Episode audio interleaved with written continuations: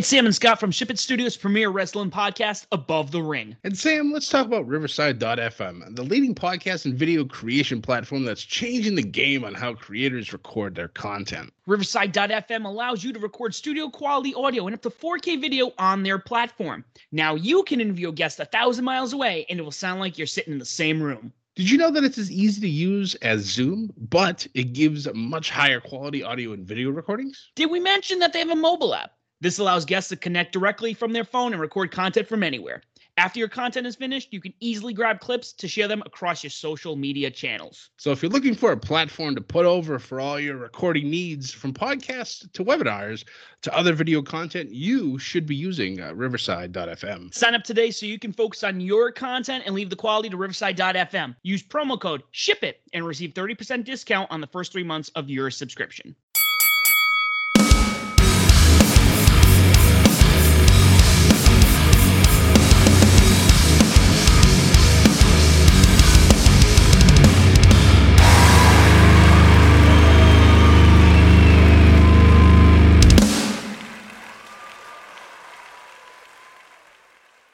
Ladies and gentlemen, welcome to another, another episode of Above the Ring. I'm your host, Sam the SLB. Alongside me today, as always, the man behind the Twitter, the other half of this operation for Above the Ring and Bedlam Media, it is Scott.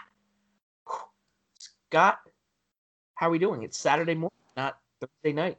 I know, I know. Changing it up on you. You know, with uh,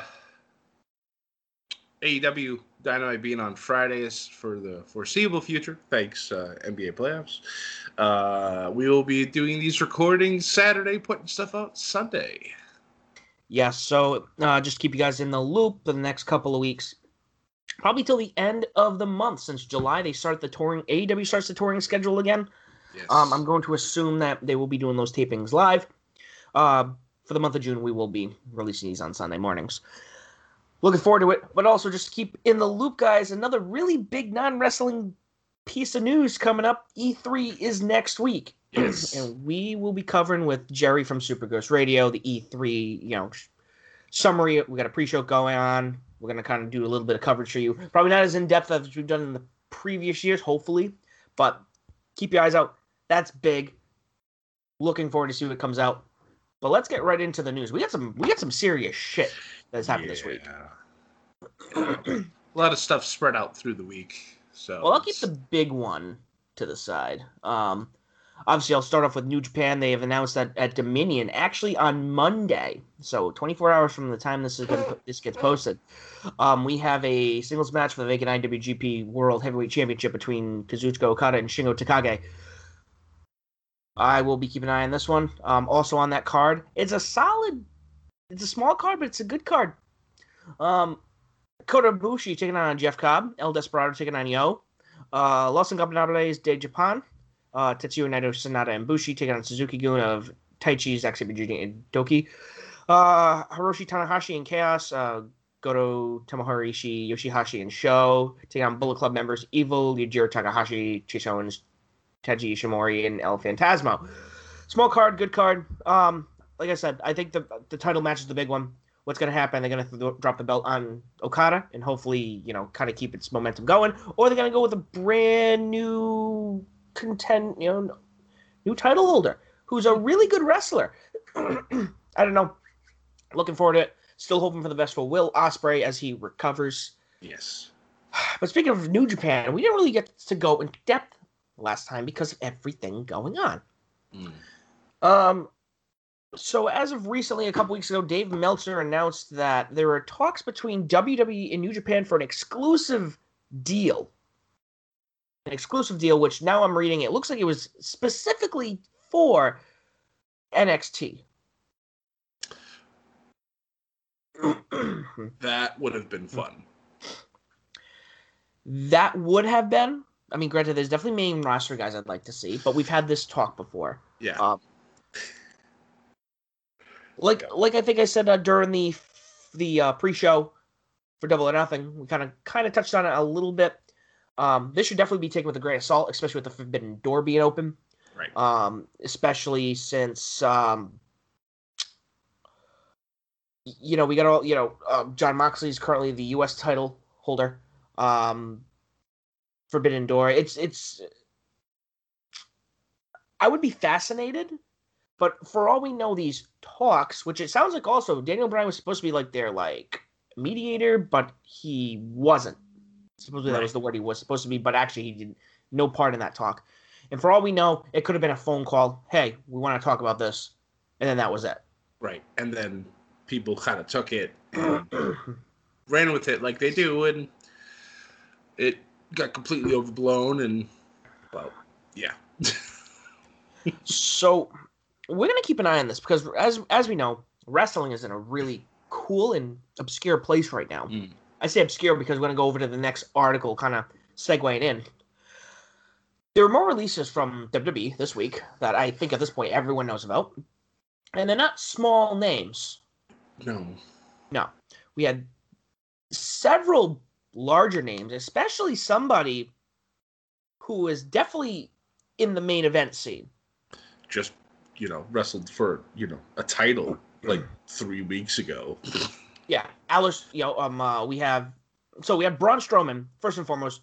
The guy got over the moment he threw Roman Reigns off the fucking out of the ambulance.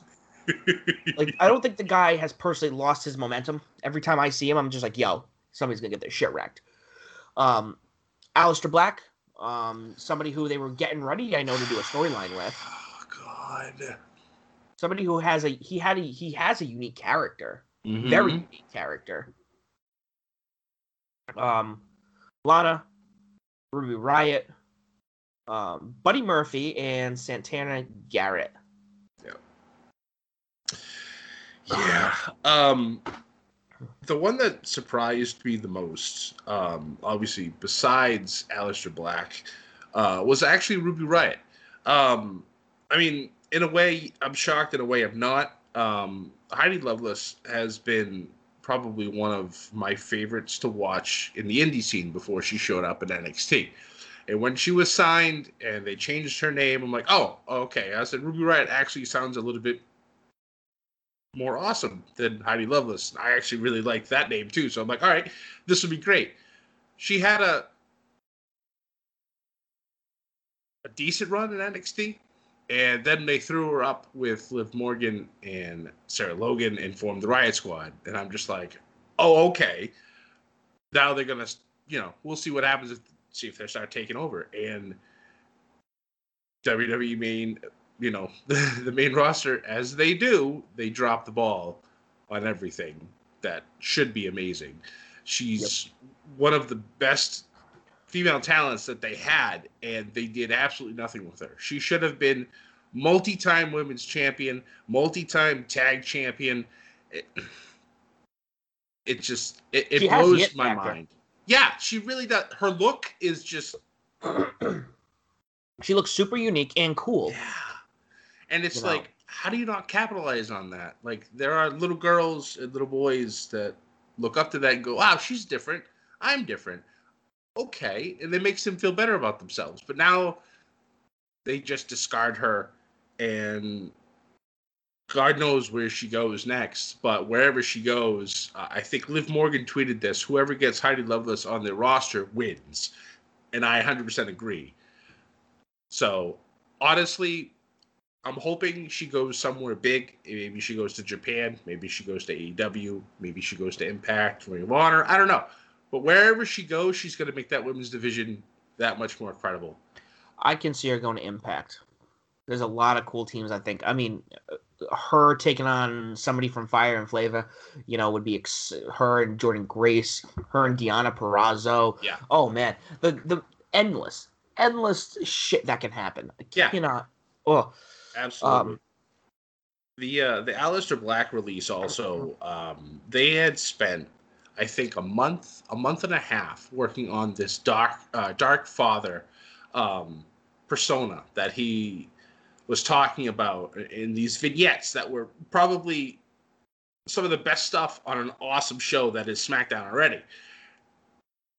He comes out, he makes his re-debut, he attacks Big E during an Intercontinental Championship match, and I'm like, all right, here we go. It's Big E versus Aleister Black. This is going to be an amazing feud between two fantastic wrestlers.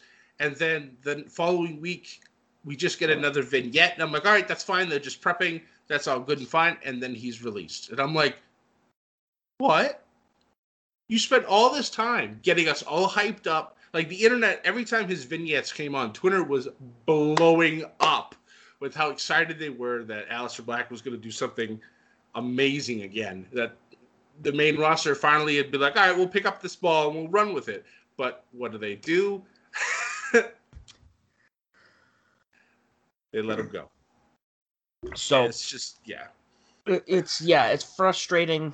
And unfortunately, I think I saw something where they might not be done making these cuts. Yeah, they Um, always say that. The the problem, the real issue that I have with this whole thing is that I, I read somewhere that John Laurinaitis texted both the, the Raw and SmackDown crews and told them it's for budget cuts. Even though this past year WWE made almost one billion dollars in revenue, which is the most ever, but Yeah. yet budget cuts. so that being said, again, going through it myself, when you're cutting bigger talent like this. I'm seeing You gonna say and that they're S word? now what You gonna say that S word? I would not be surprised. And again, this is so far fetched because Vince McMahon, that's his baby. Yeah. Shane and he would put Shane and Stephanie up for adoption before he got rid of this company. Yeah. But the fact that there's a potential he might sell to NBC, and that was where I came across a ru- the the rumor mill was NBC if they sold, which would make Right. sense since they have the network. Right. Um, they already own Pe- uh, Peacock already owns the WWE network, and you know, Now, it could be, it could be coincidence. Yeah. It's all could be coincidence. And I know we're both one of those people who like Vince wouldn't give up living, like like he Right. would sell his soul to the devil to live forever, kind of thing. but right now, there are arrows pointing. As much as we know that one factor of Vince McMahon, not Yeah. selling. Well, these other factors are coming up. And Yeah. It's look. It's. I mean, heck, maybe maybe NBC was the one who was trying to push the New Japan deal. maybe that's know? true. It's a valid point, very. You know, and that's why I'm saying, you know, wrestling is an awesome. You know, you got the growth of Impact, AEW, the Forbidden Doors open, MLW is now on TV, but also the stuff going on with WWE and the potential talks with New Japan and these this talent release. Let let let's be clear, all the talent that, we just mentioned, unless they don't want to go into a bigger company or they want to go, they want to get out of the industry, they're getting picked up by somebody big. Oh yeah. Yeah. You know, But we Braun talked about Strowman is like a that's that's a monster. Imagine him and Lance Archer. yeah. The the one the one issue that I had with Braun is that well, it's not even with Braun. Again, it goes back to the main roster and the old guard and the way they are with monsters. They're monster until they want them to be a sideshow. And they turn them into a joke. Now I know that you you haven't been watching the the main you know Raws and Smackdowns for a little while. Uh, Braun, yes, most of the time he has some type of momentum, but there are times where he is in some of the goofiest shit that I've ever seen, and I'm just like, why are you doing this man so dirty? Just let him run over people, literally, without making fucking train noises. Excuse my French. it's just my god, like he, you could build a company around him Mm-hmm. and yeah, I, I don't know where he goes from here. Um, like you said, if he wants to continue to wrestle, I'm sure he'll find work wherever he wants to go. um, and we talked about this also. The 90 day release point from when they were all released is August 31st. And Sam, um, I'm I'm sure you you might know that there's know, a Matt, special yes. pay per view um, starting on September 5th. Just, just throwing it out there. yeah, I mean it's coming. I mean, I mean the pay per view, and you know, I mean, I mean they just got released all out of that company. So I mean, sorry, bad joke, but I thought it was like I was I was hoping. I'm so happy. There's a lot. I mean, you got to keep in mind too. We got Slammiversary in July, That's true. so it. But the first wave. I still see a lot of people mock anybody else who's not WWE right now, and it's like, okay, cool. If that's your brand, that's your brand. But at the Right. same time, there's a lot of other shit that's out there. Yep. Like part of the reason why we do this is because I want to share my love of okay, yeah, NXT has some good shit going on. You know, WWE does have some cool shit going on, but look what AEW is doing. Mhm. Look at what Impact's doing. Look what New Japan's doing. Look what Ring of Honor is doing. Look what MLW. There's so much good shit out there. Yep. And guess what? If I, I, one of the reasons I almost stopped watching wrestling again after Mania is because when I was watching the main roster, I'm like, what the fuck is this? I'm like, I'm watching children's television. Which I get it. you want to appeal to the kids a little bit. Yep. You got to, but it was just like uh, I was just like mid twenties. I'm just like, this isn't even like it's. There's great talent, but this garbage writing. As you said, they are creatively uh, broke. Yeah, they're they're it's yeah, it's it's unfortunate because you think Mm. that with all the the talent that they have in their writing division, and it's just it's frustrating. Now, I don't know if maybe they're coming up with some great stuff and Vince looks over because Vince has the last say on everything on the main roster. So Yeah. Vince could look at something that looks amazing to everybody else, and he's like, "Nah, it's crap. Nobody wants to do it. Let's let's put in some fart jokes and some you know some poop stuff. That'll get the crowd going." No, it did when we were in our teens and in our you know maybe early early twenties because it's like, "Ha, that shit's funny." No pun intended. And now, you know, the older fan, well, I say older fan base, those of us who grew up during the Attitude Era now are in our 30s or late 30s, and we're just like, no, we want some legitimate wrestling. We want good storylines, stuff that we can sink our teeth into. And there's not a lot of that on the main roster anymore no. and it hasn't been for quite some time. Now, I, I, I honestly would say the only thing that's really, really worth investing time into is whatever Roman Reigns has been doing. Since he came back from uh, his hiatus once COVID started, he's been unequivocally the best wrestler on the main roster. Storyline wise, wrestling wise, it's just been amazing to watch. And I went from being like a fringe fan of Roman to complete like you love to hate the guy. And it's just it's yeah. Which is weird because four years ago, if you said Roman Reigns is going to be the best thing on the roster, you would have been like, "I'm gonna smack you." Right, because all the because Vince tried to stuff him down our throats, and us being the fans that we are, we don't like being force fed stuff. We want things to grow naturally. If you want to do that, then you look at what happened with Yeselmania or Kofi Mania. That stuff grew naturally, and it willed its way into happening. The stuff with Roman Reigns now, his whole tribal chief um, shtick, it works it fits his character. He has a brand new theme song that is actually makes his entrance to the ring seem like a big deal. It's just and the stuff that he's doing with the Usos.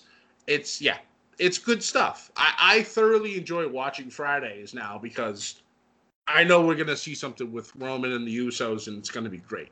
And it has been for God, uh, almost a year now. So Yeah. But the rest of it, like Raw, I want to love Raw, but there's not much left on it that really I'm looking forward to.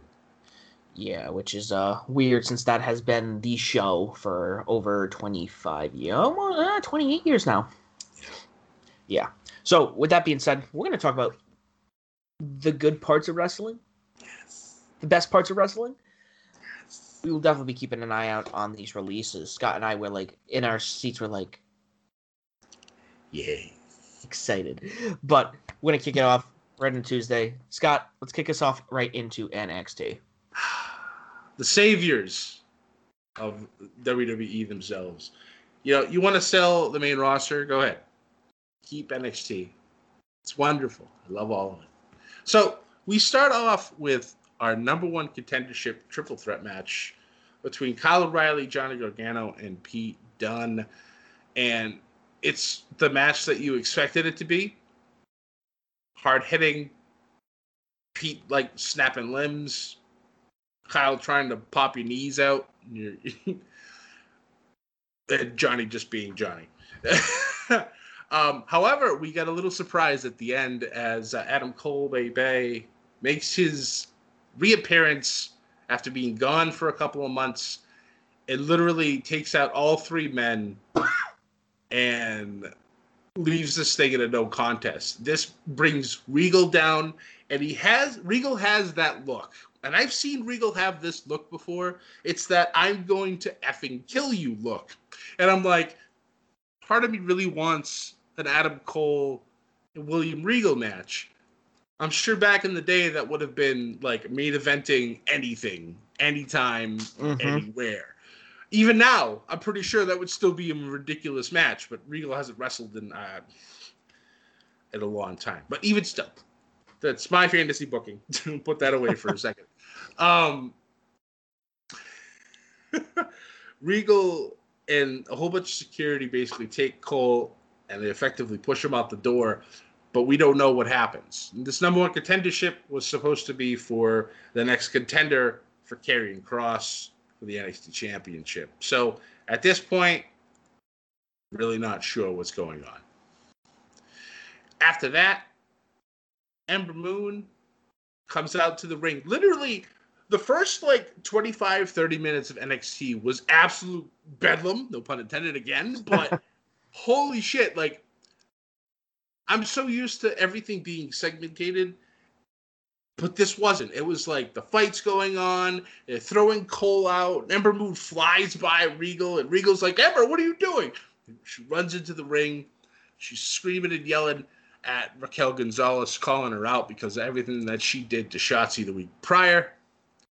And Raquel comes out. They start jaw jacking, and then Ember gets attacked from behind by Dakota Kai. That sets up a match for next week between those two, and I'm sure that's going to be ridiculous. And if I remember correctly, because I know it was Tuesday, and that's such a long time ago now, um, at NXT Takeover in Your House, which is on the 13th of this month. So that's coming up nice and quick.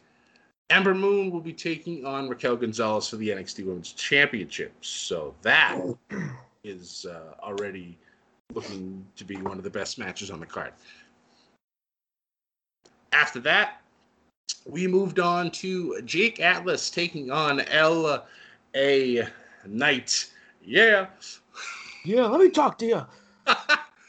um, I love what they're doing with LA Knight, Cameron Grimes, and the Million Dollar Man. We're looking for apparently the legacy or the mantle to be picked up and carried along. Cameron thought it was going to be him. Then what happened last week with LA Knight attacking him?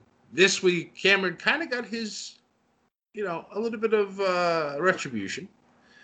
Hmm. LA Knight was having that match with with Jake Atlas. Million Dollar Man came out maybe a few minutes into it, and LA Knight did the the, the worst thing. He tried to pander and tried to, you know, show off too much. It caused Cameron to come out. Cameron started talking uh, to Million Dollar Man. LA Knight got distracted. Jake Atlas hit his beautiful cartwheel DDT from the top rope and got the win. Now, one would consider that, or at least I would consider this a bit of an upset because Jake Atlas has has not gotten too many high profile wins on on NXT. I hear he's done real well in 205 Live. Unfortunately, that's one of those shows I can't really find time to watch. I really should, but once again, too much wrestling. How much time? Yeah. Not much time to do it. so that that whole shtick continues, and I'm excited for it. Um, those two will actually have a match, uh, LA Knight and Cameron Grimes at NXT Takeover take uh, in your house as well. So uh, maybe that'll finish the whole thing, and we'll see who walks away as the maybe maybe it'll be for the million dollar championship. I would love to see that come back. But I heard rumors that it would. yeah, so have I. Whether it actually happens or not, I'm not sure.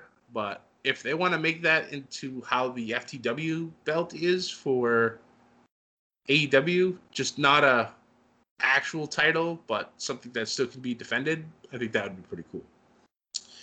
Uh, after that, uh, somehow Adam Cole found his way back into the ring, so I'm not mad at that because we get another segment with Adam Cole, baby. Okay. And well, Adam basically being Adam the heel, which I love. I, I like Adam Adam Cole as a face, but Adam Cole as a heel is the best fit, which you would think is how he would be in real life, but in real life he's probably like the nicest person on the face of this planet. I know when I watch stuff with him and Up Up Down Down, and it's it's it's like how are you the same person? Does not compute at all. I've noticed that with a lot of the heels out there, like the like the ones who are the best heels are actually the nicest people? Like the Miz, uh, MJF. That's it's oh my god. But anyway, so going back into the segment, he basically says that it's time for him to have the NXT championship back because it's been two years to that day on Tuesday that he won the NXT championship. And I'm like, oh my god, it's already been two years since he won that title? That's insane. But of course, this causes the champ to come out and he tells Regal, because Regal, of course, comes out afterwards, still with his I'm going to kill you face. and Cross tells Regal, I want them all. So, not, so we're not going to have a one on one shot at Takeover in Your House. We're going to have a fatal five way. So, of course, this makes me believe that anybody can win this title at this point. I don't know who's going to win, but I'm going to sit back and really enjoy this match. Holy After crap, they have the whole card already, huh? pretty much, I think they have four or five matches already announced, which is uh, which actually works out since the, the show is next Sunday. um, so then after that, we had an open challenge for the NXT Cruiserweight Championship. Kushida putting the belt on the line against a debuting Carmelo Hayes, formerly known as Christian Casanova. Now, when I still lived in southern New England, I saw me plenty of Christian Casanova. And I'm like, this man is a star in the making, and somebody needs to sign him quickly. And then when he was signed by NXT, I was like, all right, here we go. I said, this is great. I said, I get to watch Christian Casanova versus Retro AG on an NXT platform at some point. Pinch me. This no, there's no way this is happening. Most likely at some point it's gonna. Carmelo Hayes is his new name. I actually really like it.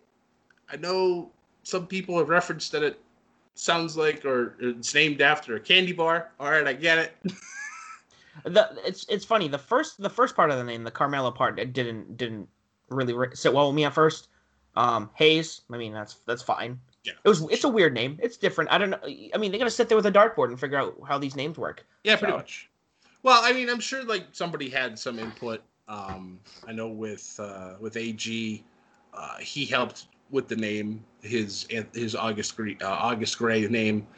Um, so who knows?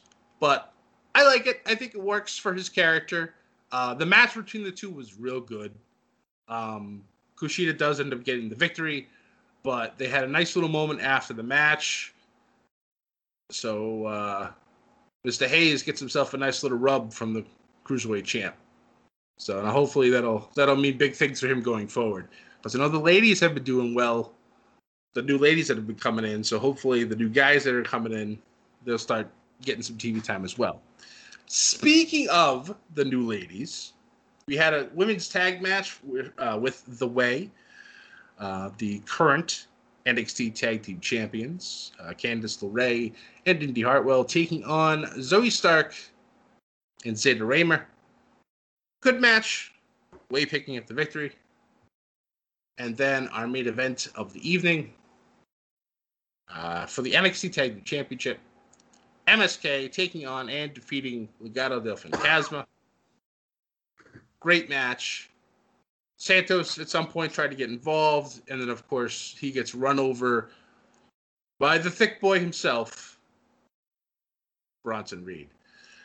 So more than likely it looks like if I remember correctly, I think Bronson and Santos are gonna wrestle for the North American Championship.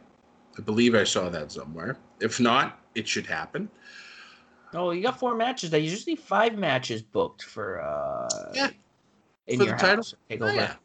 So maybe that'll be the the, the last one. Maybe, maybe. Uh, we also we also saw another another match that was signed. Uh, Xia Li will be taking on Mercedes Martinez, and they had a nice nice vignette with some beautiful continuity. You know how much I love my continuity. Yep. Xia Li referencing back in the first Mae Young Classic when Mercedes Martinez defeated her. Mhm. And now with everything that's been going on with Xia Li and how now she's literally like a trained warrior, this match, I believe, it could steal the show. And I, it, it, and with the title matches that are that are already set up, I don't know. I, I'm I'm interested about this match.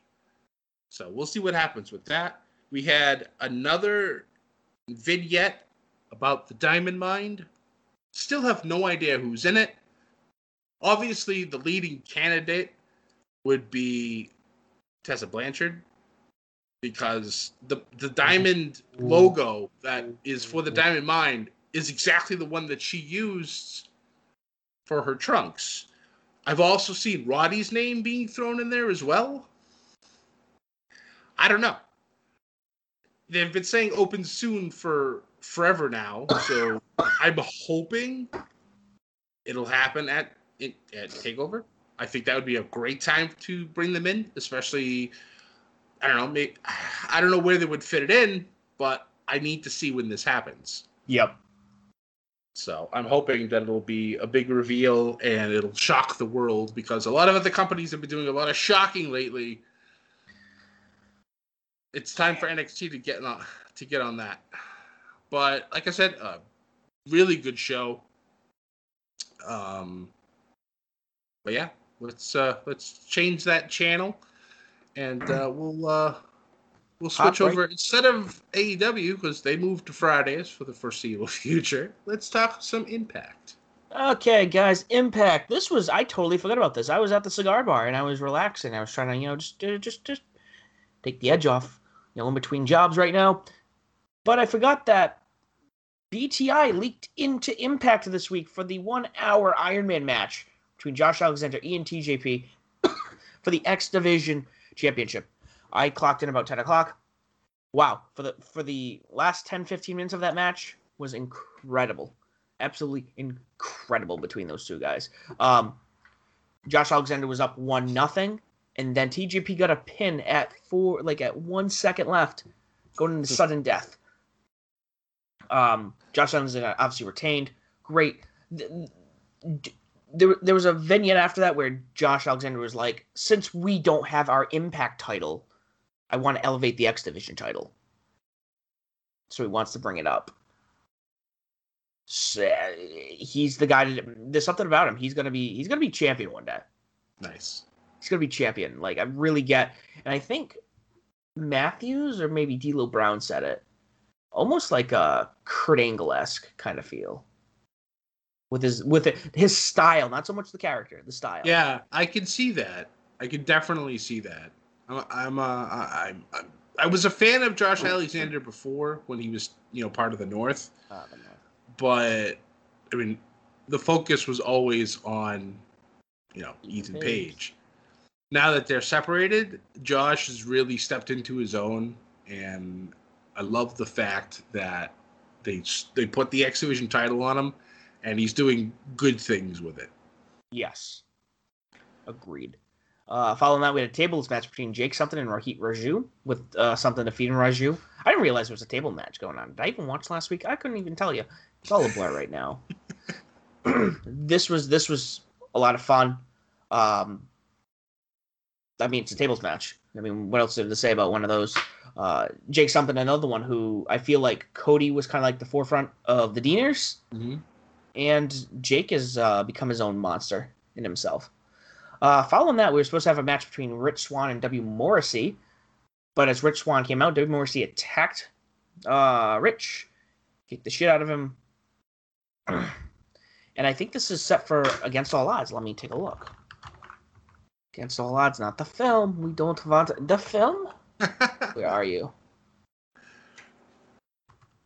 I just while you're looking, I, I I love what they are doing with WC with, with W Morrissey. I was I almost called him WC Morrissey.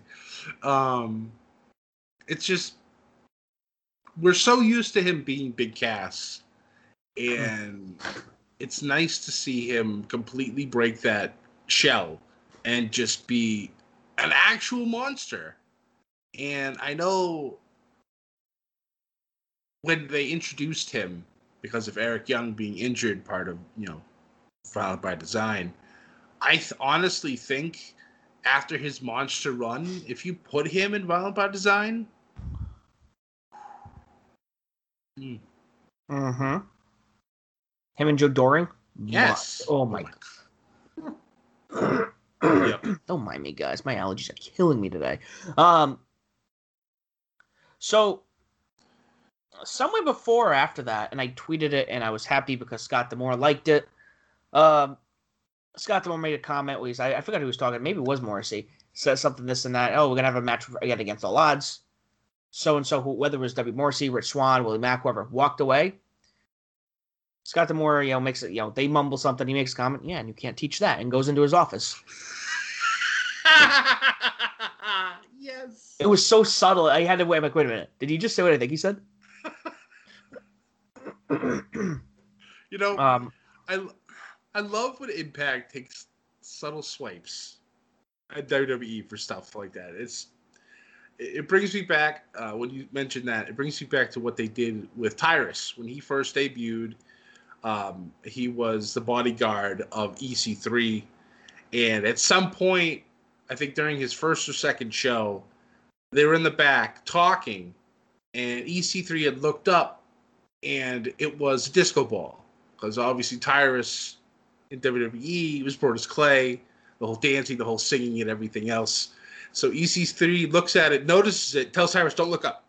I don't want your PS, you know, your PTSD to, to, to go off. It's, it's it's okay." And they and they and they walk off.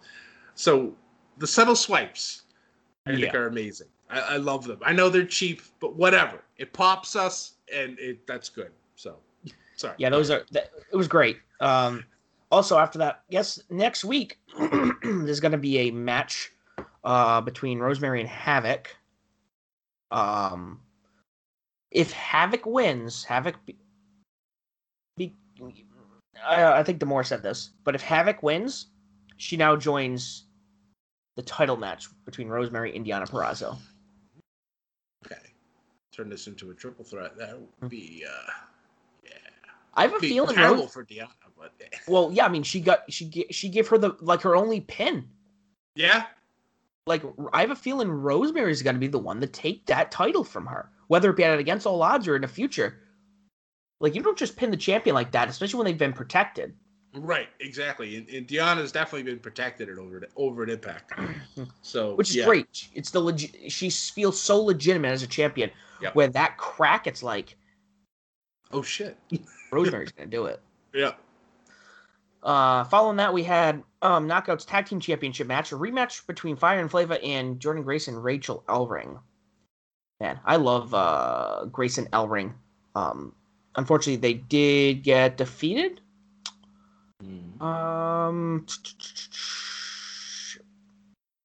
I know there's a little bit of uh, tension between the two right now, Ellering and Jordan. I think Jordan's about to go through a character. I don't want to say character change, but like she about Like- something. Something's up.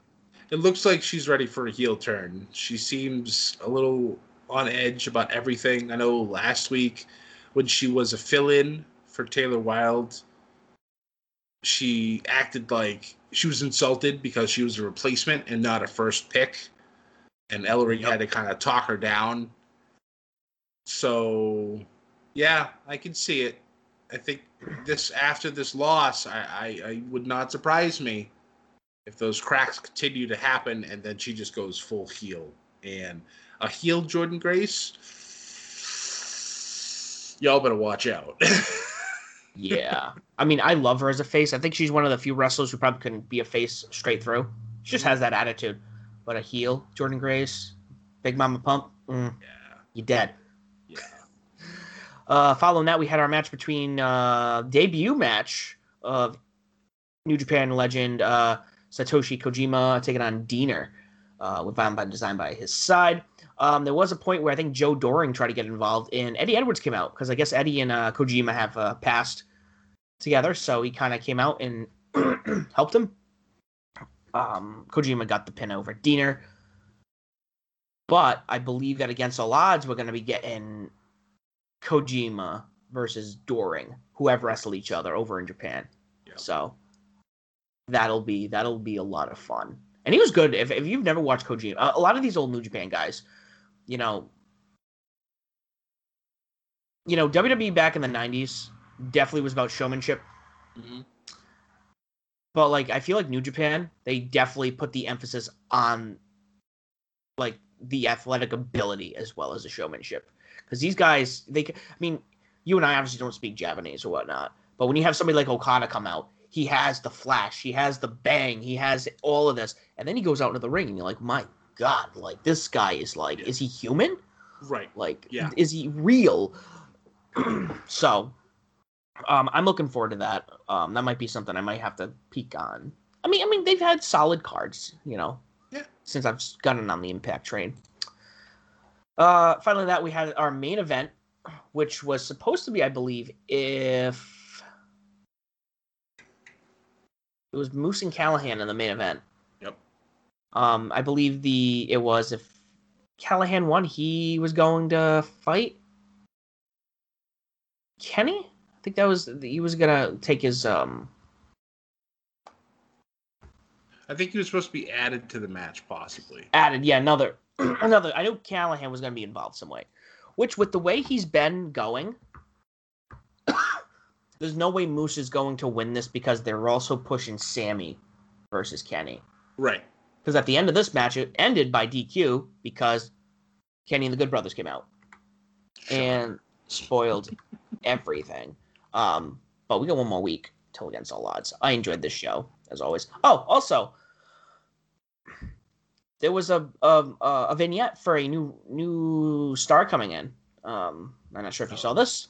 Uh steve maclin formerly known as steve cutler is going to make his impact debut. Yes! Ah yes! Excellent. Mm. Deonna's husband will be showing up. Beautiful. So looking forward to seeing you know what what he brings to the table. Nice. But impact was good. But i think you and i we have we have a lot of things to talk about with this post show this fallout of from double or nothing. Yes sir. And first and foremost first and foremost we kicked off with the aw tag team championship match death triangle taking on the young bucks. We haven't seen it before. I mean we've seen it before but we also it's like man they can't put on a bad match the four of them it's true. All of them looked incredible. Um, obviously, the Young Bucks retained um, because uh, you know Brandon Cutler got involved a little bit, and I believe at one point uh, Eddie Kingston came out to assist him yes when the Elite was still going after him. Yeah. Um, I know later on in the night, uh, Pac and Penta were kind of like, you know, yo, we don't want anything to do with you, and Eddie's like, no, you know, this and that, da da da da. You know, the friend of your, you know, the enemy of your enemy is your friend, kind of, you know, conversation. So maybe he brings the family back together. Maybe that, maybe there's a, maybe I don't know. Possibly. I know with um, um, with Moxley out indefinitely, Yeah. Kingston's to have something to do. And right now, you have him coming after the Elite. You have Frankie Kazarian coming after the Elite. And you have Death Triangle fighting the Elite. I have a feeling we're probably going to get an eight man tag at some point. Oh my god. Uh, Um, that's just how I'm looking at it. uh-huh. So either that or at some point the Elite's going to get destroyed by everybody who comes after them. Yeah. I mean, who they're going to lose those titles to? I don't know. Yeah. Part, part, part of the reason, the, part of the way you make these titles strong is you put them on somebody who you absolutely loathe for a long time. True. Because you want the faces to beat them so bad. Mm-hmm. When they don't, you hate the Young Bucks even more, and in turn, makes you immediately love whatever next face team fights them. It's it's it's brilliant wrestling psychology, and even us, you know, smarter fans, we still fall for it every time. Yeah, it's like it's like even MJF. It's like I'm so aggravated with you, but I I, I love you. Like you're Yep. like perfect. Yep. So following that, we had what may have been the highlight of the night. I'm with my friend, who was with me. They're watching this, and of course, Mark Henry. You know, Mark Henry comes out. So excited. Wearing a salmon shirt, a salmon colored shirt. Mhm. And I, I picked up on that immediately. I'm like, you son of a bitch. I'm like, are you gonna, are you gonna big, you know, the strongest slam to uh to Tony Schiavone? What are you doing? Well, it was it was he cut a good promo. I like where he's like he said, "I'm not here to fix AEW because AEW isn't broken." right. You know, he very he's very.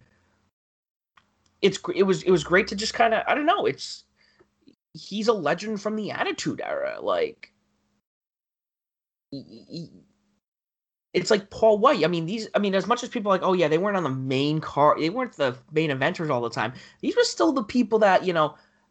They were the meat and potatoes. Yeah. You know, as much as yeah, you might, for example, Kenny Omega, he's the Impact champion, and you see him on occasion when it's you know, and it's rare. But also, like, there's the guys, like I said, Josh Alexander. You got Chris. You know, you got all these people who they put in all the extra work to make the championship feel special. So these, you know, somebody like Mark Henry, who's also the legitimate strong man. You know. So, anyways, my buddy was like, "Yo, I heard he was a big deal signing," and I'm like, "Oh my god!" I'm like, "Are you?" se-" I'm like, "Mark Henry." Mark, that's that's Mark Henry. Like like what do you, what do you mean you've heard? Everyone and his brother watched the Attitude Era at one point knows who Mark Henry is. True. But that wasn't even the best part. And I loved your response when I texted you. Because you're like, I'm not watching Twitter. Not paying attention to Twitter. I had to record my SmackDown study. It was 20 minutes behind at that point. And when I just see my name in all caps, I'm like, oh shit, something big happened. Don't look at Twitter. Don't look Just at anything. Everyone knows. Just focus on the TV. So everyone knows, all the other podcasters, all the other fans who listen out there, anytime something happens between Scott or I, what happens is it's generally either the article or we just send the name our names in caps. So if Scott sent if Scott watched that and I wasn't around, all I'd see is Sam, Sam. Billion exclamation marks. So I love how they kicked it off where Vicky comes out. Ah, it was like a WWE reunion. I was like, what? I'm like, what the hell is going on? I was like, I was like, okay. I mean, Vicky's coming out. I go, is she gonna be like his like co-commentator? So I go, that'd be cool. That'd be interesting. Yeah, yeah. And she starts getting obnoxious. And I love how. And I know people again. We talk about people who annoy you. She can get annoying as fuck, but that's why she's good at it. but she's the nicest woman in the world in in real life. Yes. She does it on purpose. That's part of the character. She Yeah. comes out and she's talking and she's talking. And I don't even know if she said his name. I forgot if she said his name. she did. She did. Yeah, I heard was Andrade, and I fucking perked up. I was like, my buddy's again. My buddy's like, and this one I could have given him because he hasn't watched it in, in a while or their product. But I'm like, no, and he walked right out. Walked right out, and I was like, I'm like, are they gonna be promoting the Triple A match? And it wasn't until earlier today where I sent you the photo where it's official. He's all elite. We got Andrade El Di- I- Adi- Adilo. El Idolo. Oh man, yeah, I need to take Spanish. It's oh my god. When I saw him come out, I was just like, yeah, just noises. but I gotta say, I think AEW did one one thing incorrect, and they kind of did it for this whole thing. They didn't give Henry any music, Yeah, and they did nothing for Andrade. No music, no nothing. They just expected his face value to be huge. And I don't think the crowd gave him the proper excitement that they should Yeah. have. And I know we talked about this. The crowd actually seemed kind of dead.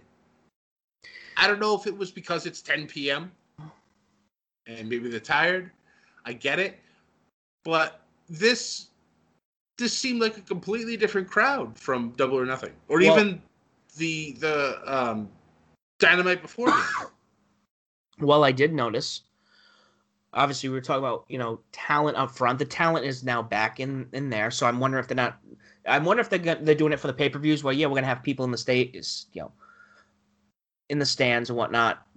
But when we do shows for the meantime, for the next month or so, probably you know keep the wrestlers up front if they can't sell those tickets. You know, kind of make it look full. Because I was look, looking, that's why like I'm like, yo, is that Zicky Dice up front?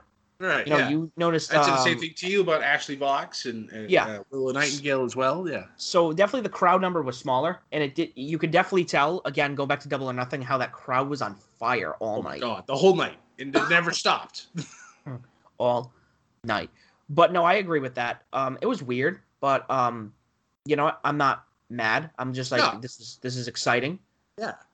um But yeah, having having Andrade actually now being a part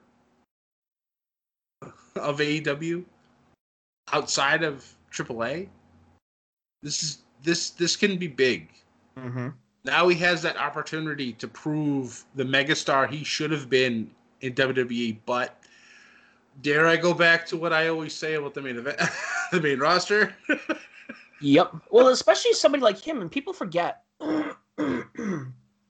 um, Andrade was the wrestler. oh my god, my fucking allergies, man. Um, I'm not cutting that, by the way. Nope. Enjoy my phlegm. um, on Andrade is the guy who started Los Ingobernables. He was the founding member over in Mexico. And I don't know how big they are currently in Mexico, but obviously we got the offspring of that in Japan. Yeah. Led by Naito. That's like if they imagine if they buried Finn Balor that bad, the guy who started the Bullet Club. Well, That's dirty. well, the main roster tried. But even so, he was so over. yeah. He is just so over. I'm just, I don't know. Like I said, we're in an interesting time. And mind you, Andrade's coming over. We still have all the people in July. We talk about Slammiversary, but everyone's got to keep in mind, yeah, just because they show up there doesn't mean they're not going to show up there. Exactly. Some might do a Matt Cardona That's true. Just kind of hop around until you find a home. Yeah, absolutely. or an EC3. You know, that's uh, another one. Yeah. Hop That's around. another one. You know, and then we got the all out crew. This it's exciting, and Tony Khan wants to grow that roster. They have another show. Rampage starts in August. That's right. We are looking for. Oh my god, so exciting! We we may need to permanently move these these shows to Saturday mornings because there's more wrestling to cover now. Mm. Oh yeah, we got nothing better to do. What, we- what, what else do we do? Right, exactly. So following that, we had a um, an incredible match I thought between Cody Rhodes, Lee Johnson taking on the Factories, QT Marshall, and Anthony Ogogo.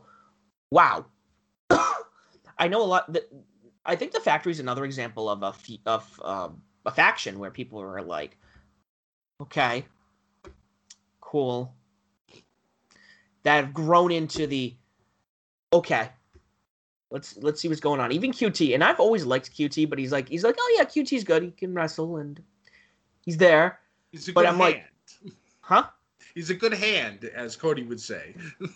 Yeah, but he's gotten really good. He's coming to his own. Yeah. And now he has Anthony Ogogo, who again, despite where I think he should have won a double or nothing, Yep.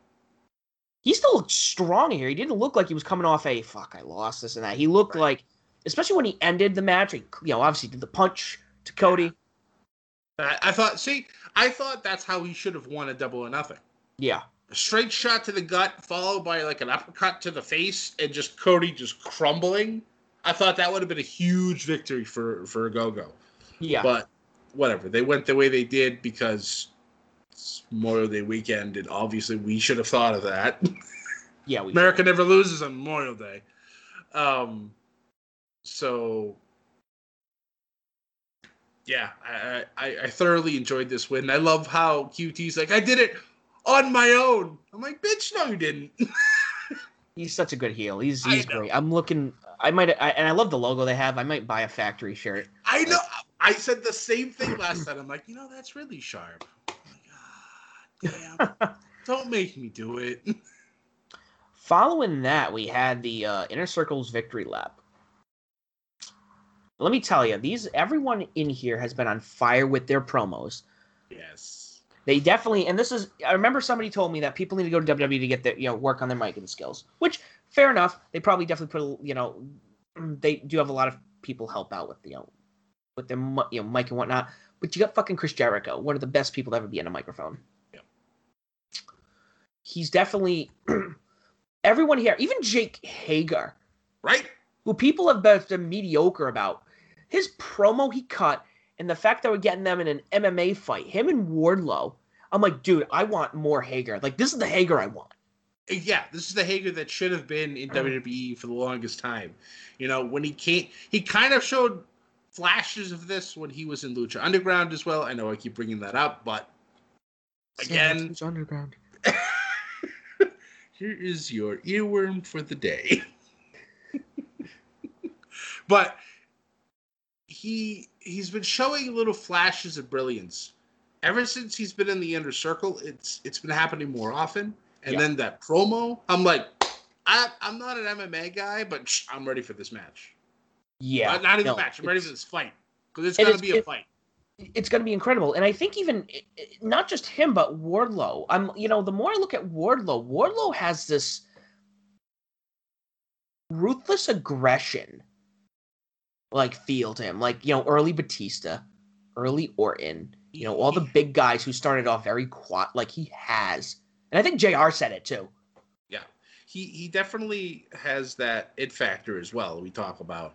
Um, he kind of reminds me of an early Robert Roode from Impact, like Yep. starting off, you know, as Beer Money, and then kind of growing into his own as a champion type of thing. Like I could see Wardlow at some point being a champion outside of like the tag team division.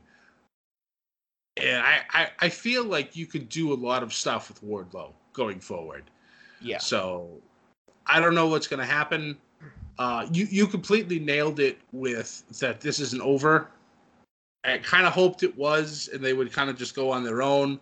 But I think it was Santana that said it. We still got to see these guys every day and listen to them bitching. You know, listen to them talk about how much they're, how expensive their watches are and shit like that. And when he said that, I was like, oh, damn it, he's right. All right, Yeah. here we go again. But you know, I like how they're almost going because remember him? You know, they had their bout. Sammy cut his nasty promo. Oh my god, Sammy's oh, he's Yep. he's dude. Shoot him to the moon. Shoot Yep. Sammy to the moon after this. You know, these past couple of weeks. Yep. Like, I want him to have that title so bad. Like he's just like he he's on fire. And I thought, who who's who's he talking about? Shawn Spears. I I don't know if he's Yes. he said he was gonna have a match with him. I'm blanking, but. th- I like how he still like- has unfinished business with him. So that's what I'm saying. The inner circle, maybe as a whole, everything is kind of done, but they're all having okay. Jake is going after Wardlow in an MMA fight. Right. Jericho is going to have a one-on-one with MJF down the road. Yeah. yeah, and you oh, also have to remember, Sammy and J- MJF still have their own issues as well. Yeah. So everyone's going to go after it. Like, like this is a good feud. It's not just a oh, we got to do a five-on-five match every single time we go Right. at each other. Yeah, This I- is yeah. Mm. I I need to see FTR and proud Santana powerful. and OTs. I need to see it in like some ridiculous match. It needs to happen. because that will, I I would literally sit back, relax, and enjoy the show. Make sure I got popcorn and a soda ready to go because it's gonna be, it's gonna be just Oh, it's gonna be perfect, perfect. Speaking about that, we following we had a solid, awesome, and I thought I thought a great tag match: Christian Cage and Jungle Boy taking on Private Party. yes. Um, obviously Jungle Boy and Cage getting the win over Private Party. Eh, We haven't seen Private Party in a while, and I'm I it. This is one of those, and I get it. They have a lot of talent. They got to cycle through them. Private Right. Party is one who I've always feel like should definitely di- always be towards the top Yeah. of like the uh the tag, tag team. team Like division. they're yep. just so good and they're so fun to watch, and especially you know they're under Matt and they look they, they're kind of cocky, you know. Yeah, I love how Yeah. they've completely ditched the ring gear, and now they're wearing like the suit pants and the dress shirts, like they're just gonna go ready to go to the club or just came from the club. It's just Yeah. Um, but Christian Cage and Jungle Boy, let me tell you, I, I, they work well together. Granted, you got to remember you had two members of the TLC matches involved here. Yep. Matt Hardy and Christian Cage. Christian obviously has been a tag, you know, him and Edge for years were a tag team. He he just he melded so naturally with Jungle Boy. Yep. And you know what? Like I like I told you after we watched the uh, the battle royal, the ending when it was the two of them. Fuck, give me Cage and Jungle Boy.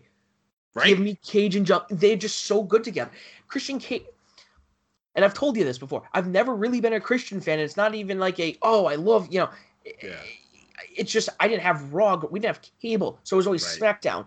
yeah, And he was always kind of like yeah, he was kind of like the side piece of Edge almost for a while. You know, kind of like how Matt Hardy was like it was like the Hardy Boys, and then you know Matt went to go do his thing, but Jeff was still going through the stratosphere. right. you know, through, doing swantons, going to the moon. Uh, but these two, it was incredible. And I was thinking about this during the match. I'm like, yo, Christian Cage is pure fire. Matt Hardy is absolutely insane, brilliant. Like I was just, I I have a new fandom for old talent right now that is really rejuvenated. Even people Good. I haven't really been a fan. It's it's I so like much it. fun. And it's it's great because these guys are also lending their experience, their knowledge, their Yeah. wrestling IQ to all the young kids that maybe you know they have all that raw potential, and now you have people like Hardy with Private Party and the rest of the Matt Hardy organization, or or, or what are they called? Hardy family organ. Hardy Family Order or whatever, whatever their name is. Matt Hardy is, is, is giving all of his knowledge to everybody, and I love to see it. Christian, I'm sure, is doing the same thing. You know, uh, them signing Paul White, signing Mark Henry. You're bringing in these minds that have done amazing things in wrestling, and now they're there to to you know polish these young kids that are the future of the business Mm-hmm. and like that match, the tag team match right there is literally an entire rub for Jungle Boy, and even for Private Party in a loss. But then you get that nice little twist at the end after the match is over. Jungle Boy celebrating the ring. Christian goes to leave and gets a twist of fate Yep. from Matt Hardy. So oh, imagine if we get Matt Hardy and Christian Cage. It's probably going to happen sooner rather than later. And I know all us WWE fans are going to be like, "Argh!" but but, but the, the, rest of us will be like, hey, this is for storyline purposes. Hmm. They're still going to go. It's going to be great. So one of the crazy things about this whole, you know, we talk about, you know, everyone gets upset. Oh, they're pulling a WCW. They're signing all this talent, this and that, and da da da da da. The biggest problem with WCW and even TNA back in the day was when they signed this talent and then they became like mainstays.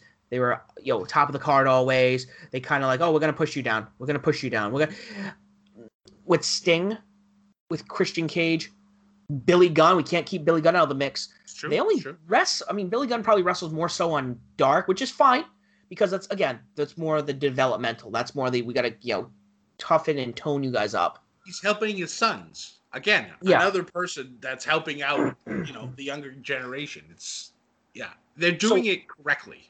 Well, that's what I'm saying. Like people get upset. Oh, they signed Christian, this and that. They're gonna sign nothing but old WWE guys. I'm like, but Christian, how many matches has he actually wrestled? Yeah.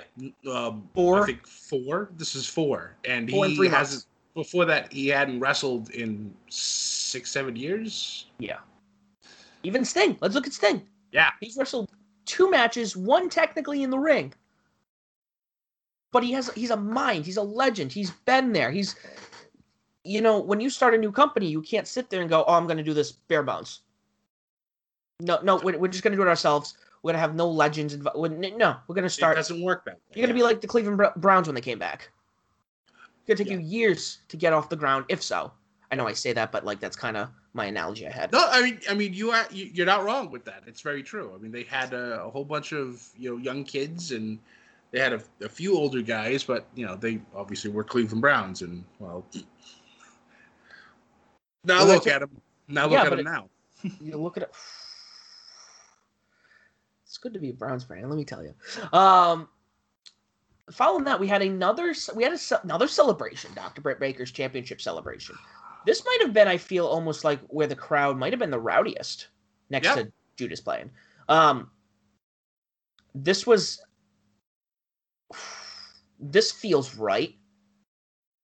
This feels so right. They're being champion. Yeah. Absolutely. Yeah. And we got a lot. We still have a lot. Yeah. You know, you know, mm, the, the the one thing that I did not like about this segment was that it immediately feels like Nyla Rose is back in the title picture. We've already seen Nyla Rose and Britt Baker. yeah. Stop it. give me something fresh. I mean, hell, even give me a rematch with Shida, which I don't know if you saw a photo that she put out recently, but she's chopped off a lot of hair. Really? They didn't show a picture of her, it just showed a picture of a lot of hair on the floor and like a hashtag reset. And I'm like, oh. She's got to pull an Okada. Okay. So uh so we'll see when she returns. But yeah, I, I don't want to repeat feud for a title.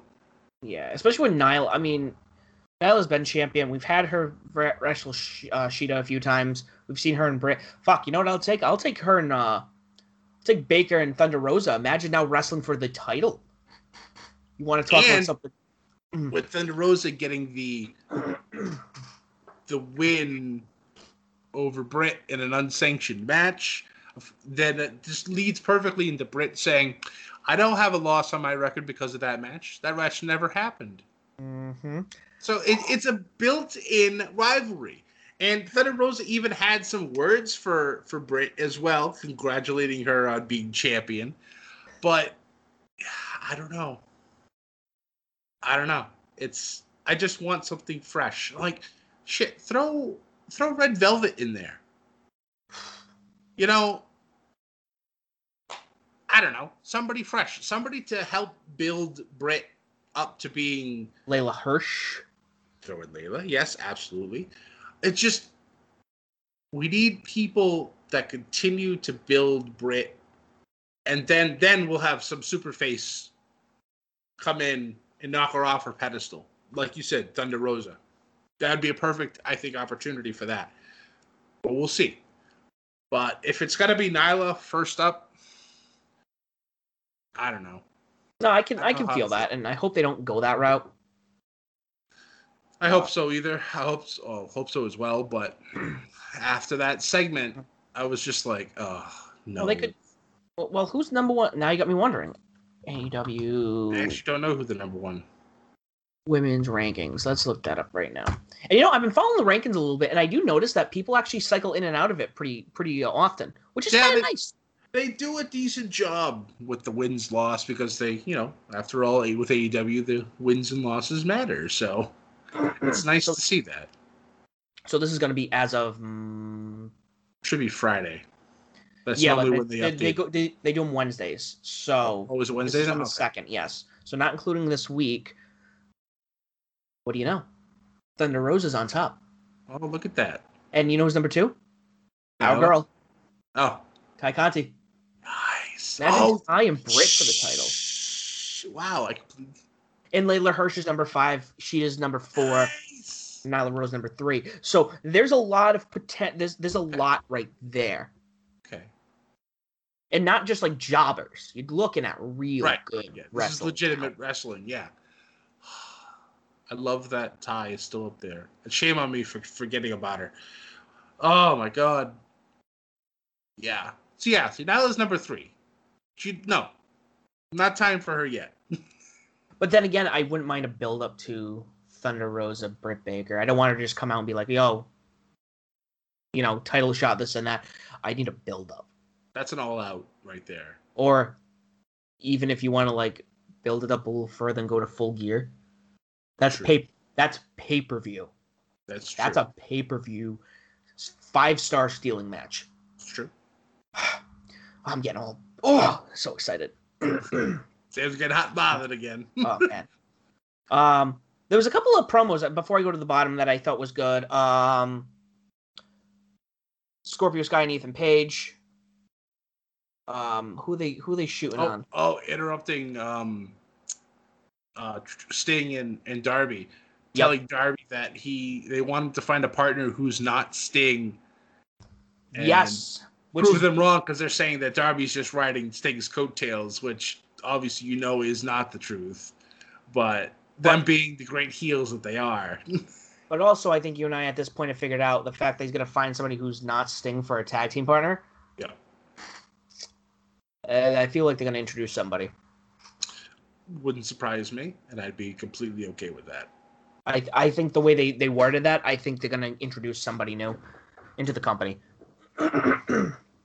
um, there was also a promo, and I forgot where it was, where it was um, best friends in Orange Cassidy. Yes, talking about how they're not done with Omega after how basically they cheated Orange Cassidy not once but twice out of the title. Uh huh. Yeah, no, I'm uh. If you didn't watch that match, and didn't see Orange Cassidy as a main eventer after that, you're wrong. like Played Like- I hate to say it, but like he, I think they even said like, oh, the comedy wrestler almost got Kenny, which is yeah, he is the you know the comedic relief, but he's also fucking great. Cause you know he did he did do this the you know you know the the soft side thing for a bit, and then he got serious, Yeah. and that's what I gotta give Cassidy. Cassidy can be funny, but also like yo, when it's time to kick ass, I'm gonna kick the shit out of you. Yeah. That switch gets flipped real quick when it needs to. Mm-hmm. It was golden. Uh, following that, we had Red Velvet taking on the Bunny. I don't know when the last time we saw Allie wrestle on Dynamite. While. rare. It's rare, but Um, it's nice to see. She's still insane, and that's why I love her. Uh, my friend I was with told me that we need to see um her and Abaddon in a screaming match. yep. that would definitely be something. Uh, but I like this. You know, Red Velvet is definitely somebody who we need to see more of. She's very talented. Uh, I know she came out with uh, Big Swole and Kayla, uh, yeah, Kayla King, I believe. I believe so. Yeah. Um, because I guess I lost a match on Dark last this week. I think. I think this this was like a rematch or something like that. But uh, Red Velvet won. It's good. Red Velvet's definitely again another one. E- Even Allie. These two women need to be moving up in Mm. rankings. Okay. And last but not least, we had a bull rope match, which I didn't think would be the main event. Especially because Nick Comoroto hasn't really wrestled on the main roster. Not so much, but the man's a beast. like he I s- reminds me of A Train in the fact that he literally is the size of a train, and of course the hairy, the hairy back because you know that's just how that works. The problem is, or actually not the not the problem is the difference is when this kid got in the ring, and I'll call him a kid because he's younger than I am. He's my age. child. no. Um yeah, like I honestly expected, I really did expect him to win. But I also didn't realize that Dustin Rhodes is 13 and 1, well now 14 and 1 in bull rope matches. I was like, what?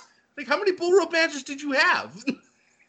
I really like how they've been doing those a lot. Like I know that was something that their father did back in the day. Like it was a you know, yeah. I think they might have had he might have been in the, like the first ever bull rope matches.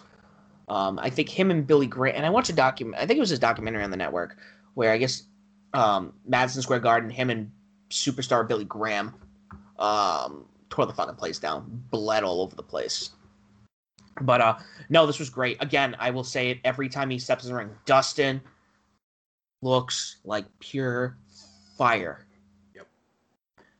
Give that man before he retires. And again, another man who doesn't step in the ring often, but when he does, he's with his students. These are his students. Yep. you know, this looks great. Nick Comoroto, incredible. He's mm-hmm. he's another one who has a few. Imagine him and Miro, him and Lance Archer. He's Just a you future, look- he's a future star in the making, and and you love to see it.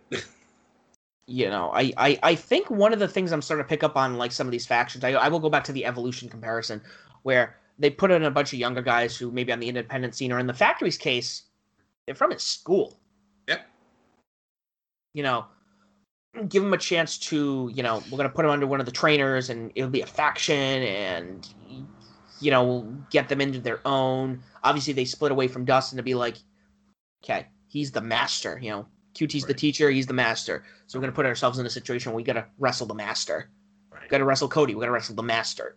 You know, rather than just, oh, we're gonna be training. Like it kinda I imagine it like like Kung Fu. Almost like. Yep. Yep. So this was great. This match exceeded all expectations, I thought.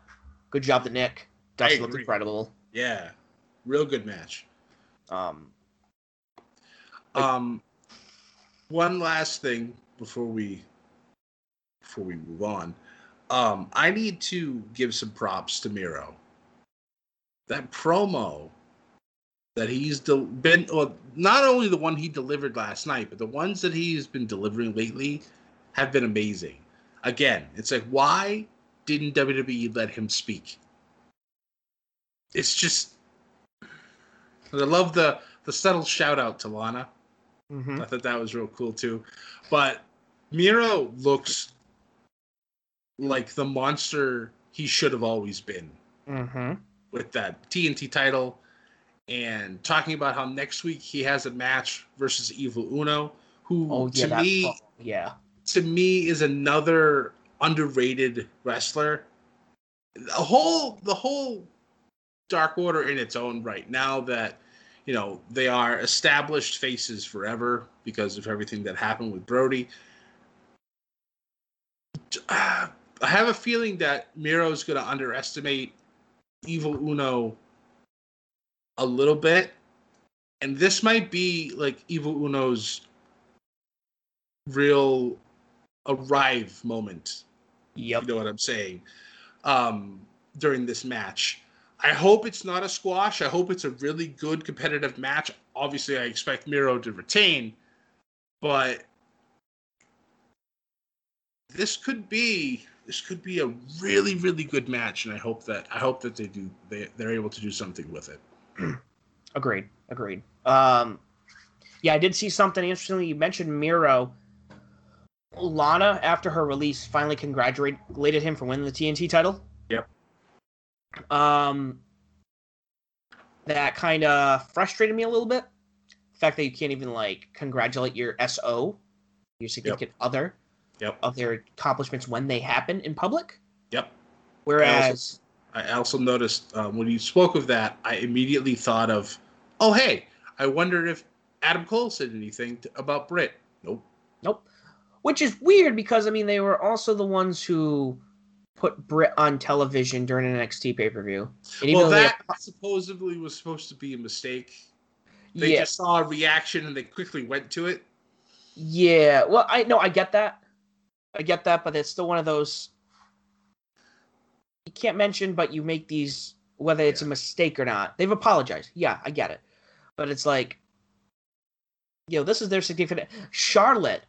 So I, I actually was I'm, I'm I'm always curious now because there's so much talent that is Yep. when I, I, I looked just before we started recording. So about what are we looking at? Thirteen hours ago now. Thirteen or so hours ago. If you go on Charlotte's Twitter, all she has, and it's definitely when he debuted. It's definitely when he debuted because all it was was like a long line of just the crying um, emoji, and then Yeah. under it, same same length was a bunch of hearts. Yeah. You know, I think though we didn't really kind of get into it, but I think Lana, if anyone's gonna make it to AEW, I think Lana's gonna join her husband. I agree. Um, I I don't know how the fans would take to that because I feel like she's almost in Eva Marie territory when it comes to pure hatred for no reason. Like when it came to these WWE releases, ninety percent of Twitter blamed Eva Marie for this, and it's like, what? Makes no sense whatsoever. Eva's been with the company, we signed with the company for months now, months, and for all we know, yeah, she's talking about getting back in the ring, but a lot of the things I've heard is that she's going to be a manager for uh, a, a new NXT talent Yeah. you know, coming to the main roster. I think that's great. Have her be a valet. They need to bring back valets. They need to bring back managers, you know, uh, special counsels, you know, because shit, Paul Heyman can't do it all. Nope. We need more people representing the wrestlers. No, I we need more Bobby Heenans. Yes! We need no more We Mr. Fuji's. like that. Yeah, need- no, I agree with that. Um, granted, I will always go back to you know what was hindered potentially in WWE. You know, might flourish in AEW. I mean, I know people who hated Dean Ambrose. They didn't like him. They didn't that his character was bad. They thought he was a bad wrestler. And then the moment Jon Moxley shows up in AEW, and they watch him wrestle and become who he is, you know, it, you know, it changed everyone's perspective. It changed a lot of people's perspective. But again, again, I'm just, you know, I'm I'm being optimistic here. Lana could absolutely show up at AEW and just be full flat. It's definitely possible. But I could. Um, yeah. I'm just thinking with her husband. You know, we talk about that like with Taya Valkyrie going over to WWE, being with John Morrison, whatnot. So I don't know, just uh, talking out my ass.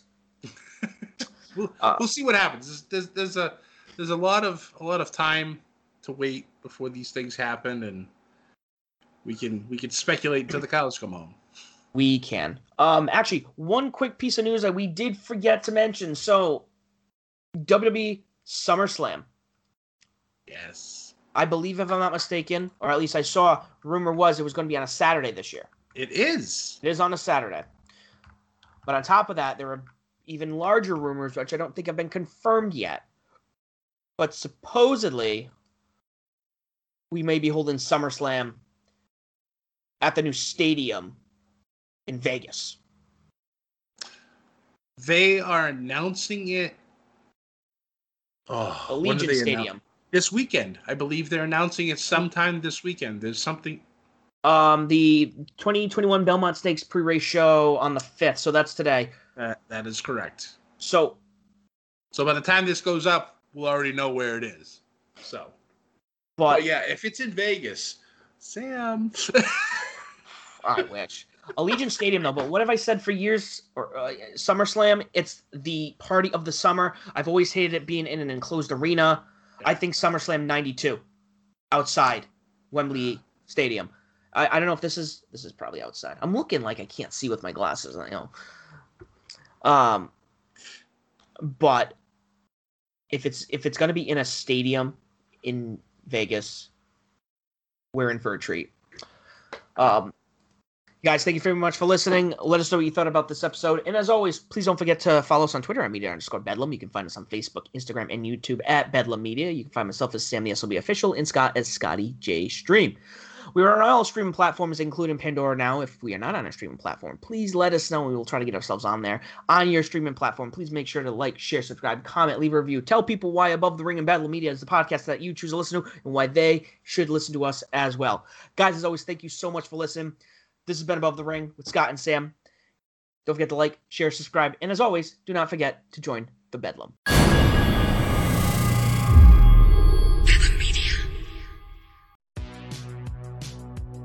Welcome to the All 80s Movies Podcast. I'm Bill. And I'm Jason. And this is the podcast where we talk about the blockbusters, the flops, and everything in between from one of the freshest decades for movies, the 1980s. So whether you're a brain, a jock, a valley girl, or a Jedi, we've got some 80s classics for you. Do these movies stand the test of time? Are we discovering something new? Is there an 80s movie we're finally watching for the first time? Join us each week as we dive into the cinematic nostalgia that inspired and influenced a generation. From the hits to the cult classics, we'll discuss our earliest memories, favorite scenes, fun facts, and our not so favorite movie moments, too. It's the All 80s Movies Podcast, now available on all major streaming platforms. Please subscribe and happy listening.